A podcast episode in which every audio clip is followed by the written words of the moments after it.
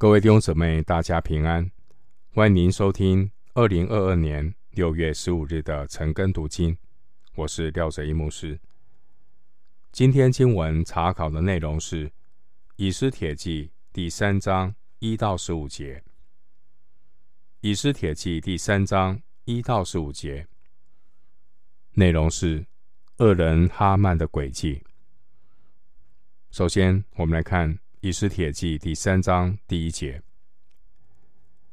这事以后，亚哈水鲁王抬举亚甲族哈米大他的儿子哈曼，使他高升，叫他的爵位超过与他同事的一切臣宰。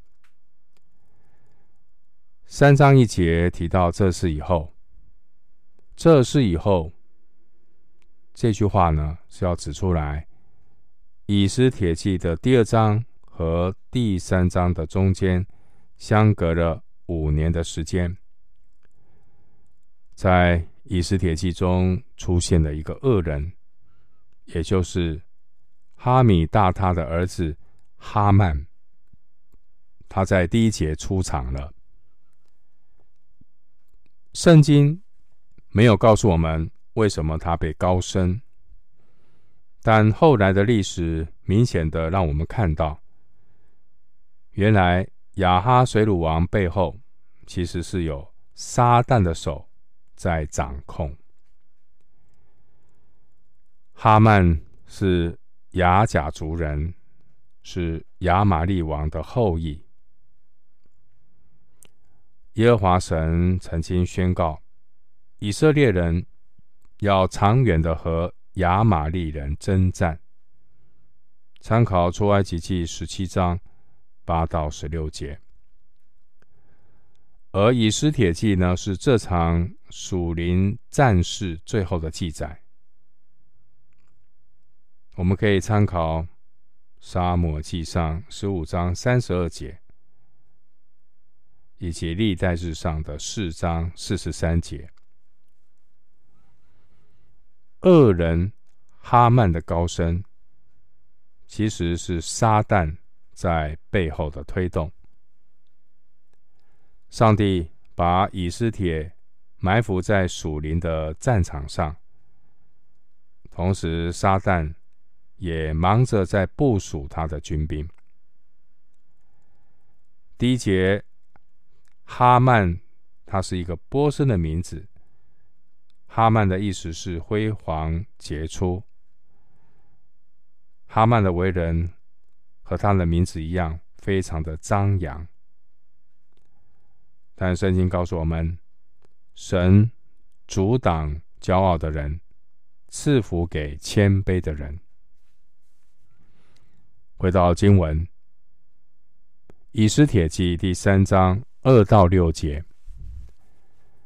在朝门的一切臣仆都跪拜哈曼，因为王如此吩咐。唯独莫迪改不跪不拜。在朝门的臣仆问莫迪改说：“你为何违背王的命令呢？”他们天天劝他，他还是不听。他们就告诉哈曼，要看莫迪改的事，站得住，站不住。因他已经告诉他们自己是犹大人，哈曼见莫迪改不跪不拜，他就怒气填胸。他们已将莫迪改的本族告诉哈曼，他以为下手害莫迪改一人是小事，就要灭绝亚哈水鲁王通国所有的犹大人，就是。莫迪改的本族，经文二到六节，亚哈水鲁王他下令，人都要跪拜哈曼，因为哈曼的地位仅次于王。但是我们看到这位莫迪改，他拒绝向人跪下，尤其是一个亚玛力人。圣经教导我们要敬畏神胜过惧怕人。摩西的律法并没有禁止人对在上的这些有权柄的人表示尊敬。犹太人有时候也会向政府的官员啊表达敬意，以示尊敬。但是呢，摩西的律法禁止除了神以外去敬拜任何的人。在东方的这些君王啊，喜欢人敬拜他，在他们面前下跪，就等于呢把他们当做当做神。所以呢，华人古代这些皇帝叫天子啊。但是莫迪改他的信仰，他绝对不会向人跪拜。当然，另外一个原因也是因为莫迪改他是一个犹太人，他拒绝向一个古代的敌人亚玛力人下拜。不管怎么样呢，莫迪改认为向哈曼下拜，这个是违背他的信仰，也是失去了对国家的忠心。而这些莫迪改的这些同僚们，他们为了要取悦哈曼，于是他们呢就去密告给哈曼说，莫迪改没有遵照王的命令。恶人哈曼是一个极为自大的人，他看莫迪改公然的啊为不去跪拜他。他呢就非常的生气。哈曼不仅怀恨莫迪改本人，甚至他的政务扩及到他他的民族。因为呢，我们知道犹太人唯一敬拜的对象就是独一的真神。那哈曼呢，想要借这个机会。来对付，不仅是对付莫迪改，更是要来报复。啊，如果他没有做一点事情来对付莫迪改，他是不会善罢甘休的。恶人哈曼他有更恶毒的计划，这更恶毒的计划就是种族灭绝。恶人哈曼计划要灭绝这个所有的这些犹太人，啊，波斯帝国境内所有的犹太人，他要去灭绝，这真的是一个恶毒的计划。第六节经文说，他就怒气填胸，原文是哈曼，他发怒气。这个哈曼和怒气是谐音，在原文的里面，谐音它的发音很近。这位恶人哈曼，因着他个人的呃问题啊，他恨恶莫迪改一个人，结果变成什么？想要灭绝。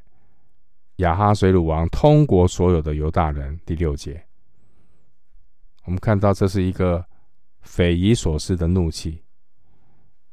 哈曼的怒气不是一般人所有的。表面看起来是哈曼的怒气，其实是撒旦的激动。撒旦的目的很简单，就是要破坏上帝救赎的计划，毁灭犹太人。啊！毁灭犹大人，撒旦不要让大卫的后裔弥赛亚按照神的应许，在犹大的失败中降生。所以呢，一不做，二不休，就利用一个恶人哈曼来执行种族灭绝的计划。回到经文。以斯帖记第三章第七节：亚哈水鲁王十二年正月，就是尼散月，人在哈曼面前按日日月月测普珥，就是测签，要定何月何日为吉，择定的十二月就是亚达月。经文第七节提到亚哈水鲁王十二年正月，这个时间大约是主前四百七十四年三到四月期间。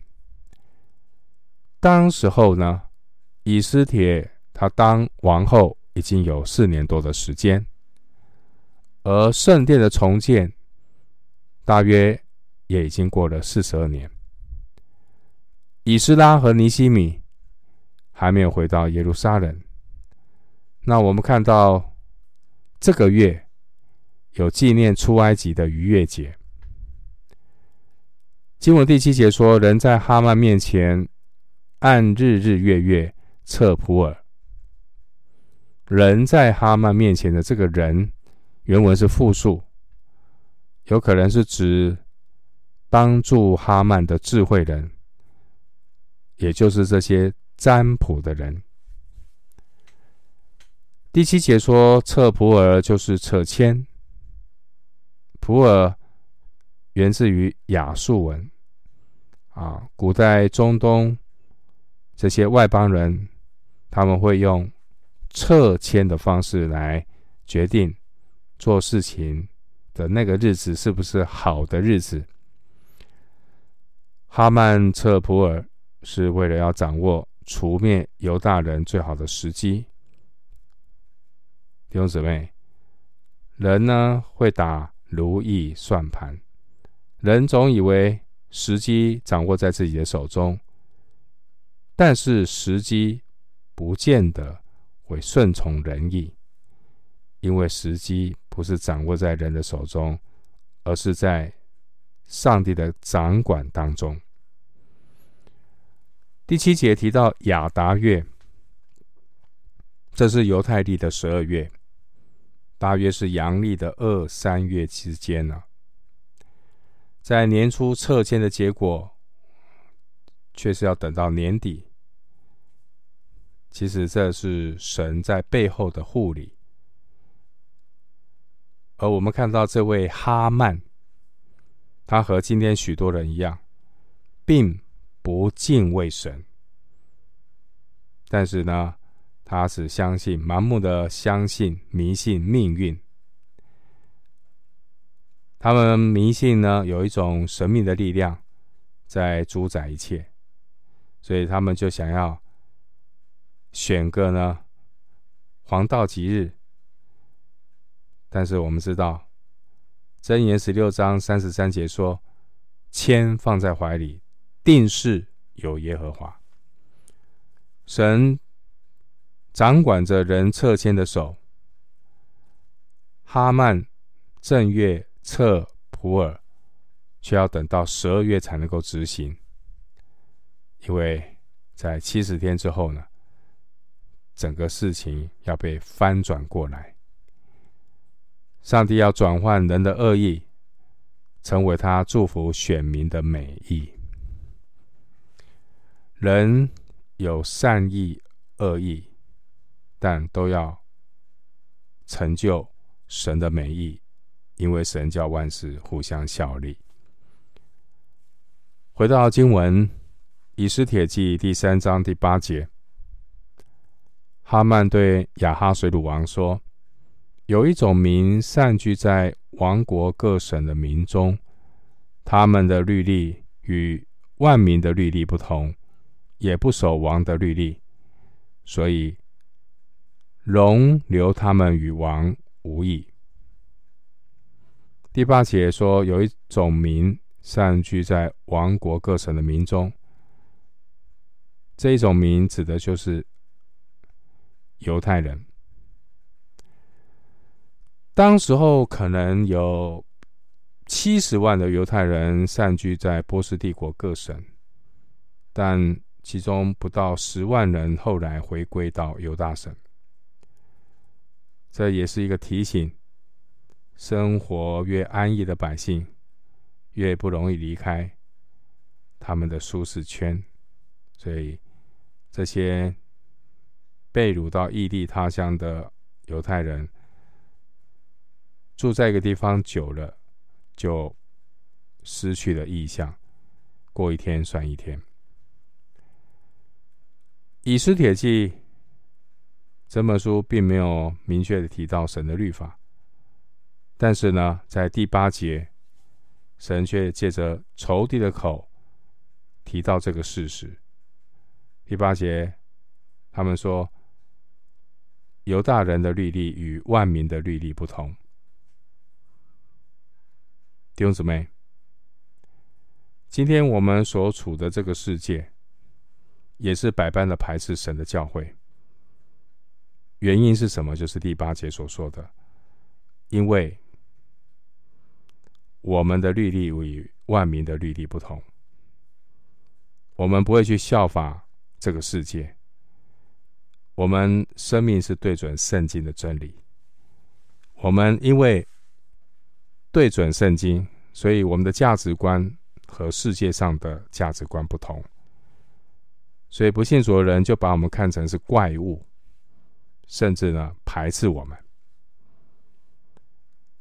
弟兄姊妹，凡是因真理成圣的信徒，必然为世界所恨恶，因为这个世界是恨恶上帝的，这个世界是恨恶上帝的道。正如同当年主耶稣说过的话。世人若恨你们，你们知道，恨你们以先已经恨我了。约翰福音十五章十八节。然后我们也看到这位恶人哈曼的指控，他的控告，其实他的控告是半真半假。第八节，哈曼说：“犹大人怎么样呢？”他说：“他们的律例与万民的律例不同。”这句话是事实，是对的。但是呢，第八节的下半句，哈曼说犹大人是不守王的律例，那这句话是一个诬告，又讲真话又讲谎话，啊，这是魔鬼谎言的特色，真真假假，把假话。掺杂在真话的里面，然后我们稍微想一下，当年哈这些波斯帝这波斯帝国啊，有许许多多各国的民族。那波斯帝国呢，当时候他的政策是怀柔的政策，换句话说，波斯帝国允许各个民族可以保留自己的宗教。并且，耶利米先知在耶利米书二十九章七节那个地方啊，有提醒以色列百姓，将来无论他们被掳到什么地方呢，都要为那个城求平安，为那个城祷告耶和华。而撒旦魔鬼的真面目，就是说谎。约翰福音八章四节描述魔鬼本来就是说谎的，也是说谎之人的父。前面我们提到说，魔鬼的谎言就是半真半假。从伊甸园我们就看出来，先讲一些真的，最后让你呢认同，不经意的在讲假话来迷惑你。所以呢，我们要非常的留意，好。千万不要轻易的去相信这种半真半假的谎言。弟兄姊妹要留意啊，不要只看到，不管是书、一句话、影片、文化艺术各方面，千万不要以为里面有一点点所谓的基督教的色彩、属灵的内容，你就全盘接受。耶稣有说过：“披着羊皮的狼，千万不要被这些包装基督教的包装欺骗了。到底里面是什么？信的是什么？这非常的重要。所以，我们真的要凡事查验，不要落入魔鬼仇敌的诡计里。一定要凡事查验。真理是容不得有丝毫的掺杂和改变。而另外一方面呢，基督徒也要留意内在的动机啊，我们的动机一定要清洁啊，不要我们是光明之子，千万不要做暧昧的事情，特别在网络的世界。诗篇的十九篇十四节有这样的提醒，这样的祷告。诗篇十九篇十四节，诗人这样的祷告说：“耶和华我的磐石，我的救赎主啊，愿我口中的言语，心里的意念。”在你面前蒙悦纳。回到经文，以斯帖记三章九到十一节。王若以为美，请下旨灭绝他们，我就捐一万他连的银子交给掌管国弩的人，纳入王的府库。于是王从自己手上摘下戒指，给犹大人的仇敌亚甲族。哈米大他的儿子哈曼王对哈曼说：“这银子人赐给你，这名也交给你，你可以随意待他们。”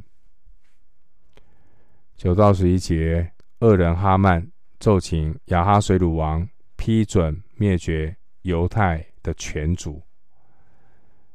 哈曼呢，在王面前诋毁犹太人。然后控告他们危害国家。哈曼呢，求王下旨意来灭绝犹太人。根据马代和波斯的律法，只要王的命令一颁布，是不能够更改或撤回的。这位恶人哈曼，为了增加亚哈水鲁王下命令的决心呢，他自愿捐。一万他连得的银子进入王库，来换取王的允准，下命令灭绝犹太人。这位恶人哈曼非常懂得打如意算盘，因为那时候波斯攻打希腊，吃了许多场的败仗，也弄得国库空虚。打仗呢是很花钱的哈，那哈曼也借此机会交换，说你要颁一道圣旨来灭绝犹太人，那我就捐很多钱给你，因为打完战了嘛，国库没有钱，我捐钱，可是你下命令，亚哈水鲁王啊，经不起这样的诱惑，所以他就用他的戒指，然后。封上了这个死亡的命令，要让许许多多无辜的男女老幼，在哈曼骄傲的祭坛上牺牲。经文十一节说：“这银子能赐给你，这名也交给你，你可以随意待他们。”第十一节的意思有可能是这些。被杀的人，终究他们的银子有一天会归给哈曼所有。所以，如果国王降旨意，让哈曼可以灭绝犹太人，那哈曼就可以趁机掠夺这些犹太人的家产，因为犹太人当时候在波斯帝国境内呢，为数不少。经文第九节提到一万他连的银子，那这是巴比伦的他连的，计算起来相当可观的数字啊。有学者说，那一万他连得的银子相当于波斯帝国一年税收的九成。这也可以看得出来，哈曼是非常的富有。哈曼也精打细算，他绝对不做亏本生意。他可能准备要从犹太人那里掠夺他们的财物作为补偿。十三节经文第九节的府库呢，原文是一个波斯的文字啊，表明呢，以斯帖记的作者非常的熟悉苏珊宫廷的这些专门的术语。经文第十节提到戒指。原文是印章的戒指，这印章的戒指是用来压在呢这个封泥上面，这相当于在文件上签名。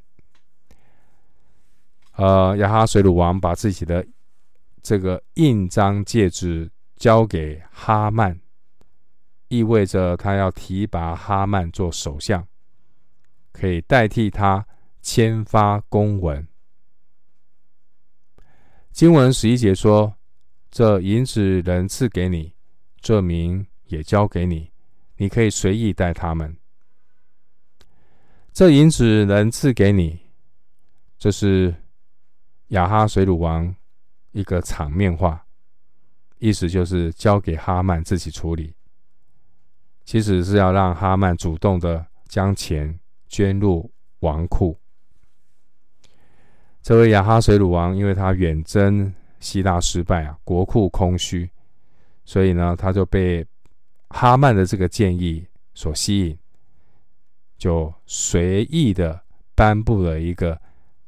种族灭绝计划的一个圣旨，他们也没有仔细去询问要灭绝是哪个民族，他就随便的答应哈曼的要求。十一节，王对哈曼说：“可以随意待他们。”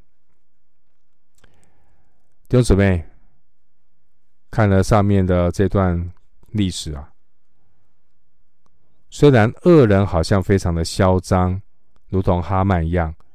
仗势欺人，只因着他自己的骄傲和野心，就想要陷害无辜的人，要施行种族灭绝，完全漠视神所创造的生命。但是我们知道，神会保守他的子民，任凭仇敌掘了坑又挖深了，最后他们要掉在自己所挖的陷阱里。诗篇第七篇。十五节，回到经文，以斯帖记三章十二到十五节。正月十三日，就招了王的书记来，照着哈曼一切所吩咐的，用各省的文字、各族的方言，奉亚哈水鲁王的名写旨意，传与总督和各省的省长，并各族的首领，又用王的戒指盖印。交给异族，传到王的各省，吩咐将犹大人无论老少妇女孩子，在一日之间，十二月，就是亚达月十三日，全然剪除、杀戮、灭绝，并夺他们的财为掠物，抄录这旨意，颁行各省，宣告各族。使他们预备等候那日。异族奉王命，急忙起行，旨意也传遍苏三城。王同哈曼坐下饮酒，苏三城的民却都慌乱。三章十二到十五节，我们看到呢，恶人哈曼，他仗势杀人，他以亚哈水鲁王的名义下达一个。屠杀令，并且将这个抄本详细的通告全国，明确的定下日子，将要在十二月十三日执行这个惨绝人寰的暴行。亚哈水鲁王和恶人哈曼颁布命令之后，在王宫里呢，漫不在乎的坐下饮酒，但是呢，苏珊城中却大为慌乱。三章十五节这句话很真实的反映当时百姓的心情。经文说：“苏珊城的民却都慌乱，不只是犹太人，连非犹太人对这个暴政、对这个残酷的命令也是有反应的。”十二节提到正月十三日，这正是宰杀逾越节羊羔的前一日。当当年的百姓呢，他脱离这个埃及的暴政，离开埃及出埃及，所以他们定逾越节来纪念这件事情。可是啊，却在逾越节之后，听到了一个骇人听闻的坏消息。犹太人面对这样的一个场情况，他们还有信心相信神会像当年一样拯救他们吗？如同当年拯救以色列在埃及的以色列人一样。古今中外啊，我们看到昏君、暴君、草菅人命，其实。仇敌在背后洋洋得意。有时候，当苦难发生的时候，我们好像觉得神隐藏起来，在人的眼光看来，一切好像成了定局，好像无法挽回，好像只能够接受人为刀俎，我为鱼肉的命运。人的信心就开始动摇，也不断的问上帝：面临这个危急的时刻，为什么上帝没有露脸呢？弟兄姊妹，当信徒陷在极大的难处中，也常常会发出疑问：“主，你还在那里吗？”就如同诗篇十篇第一节诗人的疑问：“神啊，你为什么站在远处？在患难的时候，为什么隐藏呢？”弟兄姊妹，无论我们有没有看见。神始终在那里看顾我们，因为保护以色列的也不打盹，也不睡觉。诗篇一百二十一篇第四节，撒迦利亚书第二章第八节说：“摸你们的，就是摸他眼中的瞳人。”弟兄姐妹，即使仇敌非常的猖獗，即使我们现在的环境非常的黑暗。我们也可以向神来求告，这样的说：愿他们的宴席，恶人的宴席，在他们面前变为网罗；愿他们平安的时候，变为讥砍。诗篇六十九篇二十二节。我们今天经文查考就进行到这里，愿主的恩惠平安与你同在。